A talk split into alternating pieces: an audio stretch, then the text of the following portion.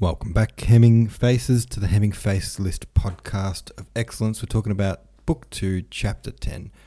Do you think this is an accurate portrayal of war, and what does it mean for those who are making difficult decisions during war? These discussion prompts, as per the norm, are from user 7 of 9. What do you think Tolstoy was saying about our reactions to things and how we fit into the wider world? I also thought I'd throw in this little line comparison because I was pretty proud of my Aussie version. I couldn't figure out what the Maud version was on about, and it seems that also P and V couldn't figure out what Maud was on about. Um, but with the help of this subreddit, we were able to decipher it using an old thread from someone else asking the same question uh, last year or the year before. And so I'm really happy about that. Maud said this this is the line that I couldn't figure out. Maud said, Even I, a poor secretary of the Russian embassy, do not feel any need in token of my joy to give my Franz a thaler or let him go to the Liebchen for a Prater. To the Prater. True, we have no Prater here. I had no idea what any of that meant. P and V seemed to not know either, because their translation was this Nor do I, a miserable secretary of the Russian embassy, feel any particular joy and they just trimmed the rest off. Um, we were able to figure out that Franz is referring to not the emperor, but or and not the currency, but to his servant is named Franz. Um, a thaler is a t- is like a dollar, you know, it's a bit of money. Um, the uh, a Liebchen is like his sweetheart, and a Prater is like a a fair, you know. Um, there we go. Ander Louis translation goes like this I mean, I'm just a lowly secretary of the Russian embassy, but even I don't feel the need to give my servant Franz a raise and a day off to take his sweetheart to the fair. Not that we have a fair here. Um, and I, I was really proud of that because I just was able to make it make sense. And I love being able to do that. Four Lost Souls in a Bowl said um, Dunnigan, who usually is pretty close to Maud, couldn't understand it either and went the P and V route with this line. Now there you go. They just snipped it off as well.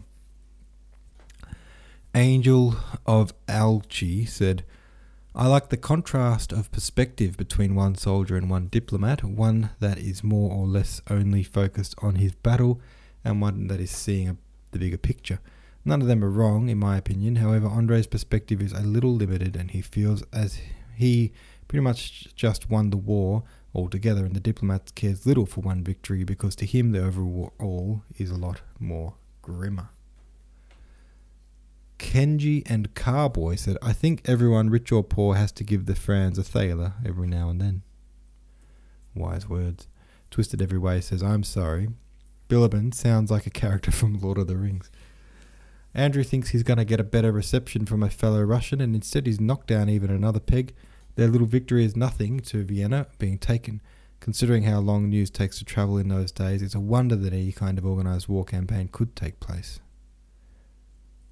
Um, and uh, who else we got here? Acoustic Eel says, I have a location question that I think I answered but wanted to confirm with anyone who knows. They say that the Austrian government moved from Vienna to a place called Brunn. Wikipedia says that Brunn means well or spring in German and is used as a genetic, generic place name component for many German towns' names.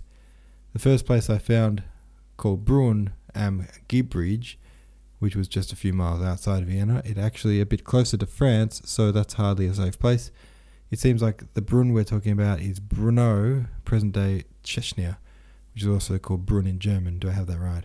Yes, it is. It's that one that's spelled B R N O. Good question, though. Good to get the logistics down. Vial Terra said, I feel that Tolstoy gives us a holistic picture of war, more so than most authors.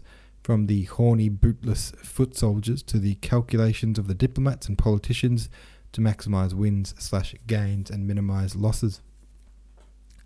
The fact that Tolstoy goes out of his way to describe us everything makes Bilibin scoffing of the one Russian victory more painful and Kutuzov's decision more heartbreaking.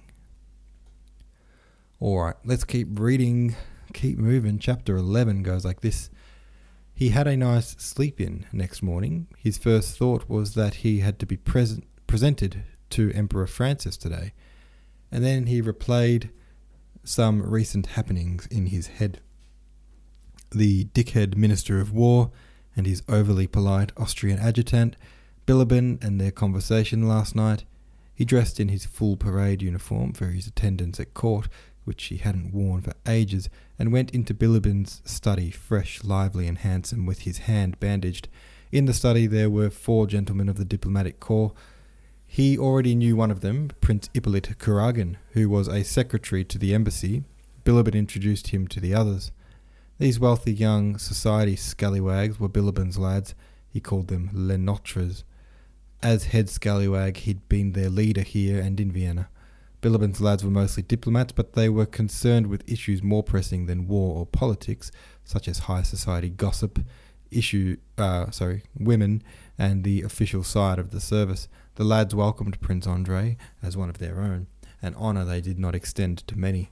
They asked him about the army and the battle out of politeness, and then went straight into talking shit and gossiping. And the best bit, though, said one, talking about a fellow diplomat who'd gotten himself in strife, that the Chancellor told him flat out that his appointment to London was a promotion. Imagine the look on his face. But that's not the worst bit, and I'm throwing Kuragin in the deep end here, but while that man suffers, this Don Juan, this sick bastard, is taking advantage of it. Prince Ippolit was sprawled in a lounge chair, his legs sticking out over the arm. He started laughing. Tell me about it, he said. Oh, you sick bastard, you snake, cried several voices.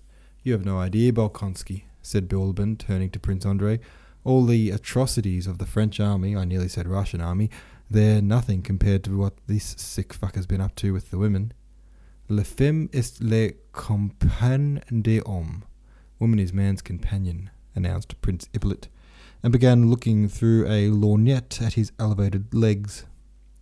Bilibin and the rest of his lads burst out laughing in Ippolit's face, and Prince Andrei saw that Ippolit who, if he was really honest with himself, had almost made him jealous on his wife's account, was the village idiot amongst these lads. I've got a real treat for you, Bilibin whispered to Bolkonsky. Kuragin is a genius when he discusses politics. You've got to see his immense brain in action. He took a seat beside Ippolit and wrinkled his forehead, then started talking politics. Prince Andrei and the lads gathered around them. The Berlin cabinet the Berlin, oh, the Berlin cabinet fucking can't express alliances and shit. Began Ippolit, gazing at the lads with importance, without like expression, you know, like their last note, you know, fucking like unless His Majesty the Emperor bails on the principle of the alliance. Wait, I'm not finished, cunt. He said to Prince Andrei, seizing him by the arm. I reckon intervention is stronger than not intervention, and he paused also, you can't like impute the fucking non receipt of our dispatch on November 18. That's how it'll end. And he released Bolkonsky's arm to indicate that he was finished. Demosthenes, I know thee by the secret pebble in thy golden mouth, said Bilibin, and the mop of hair on his head moved with satisfaction. They all laughed, Ippolit loudest of all.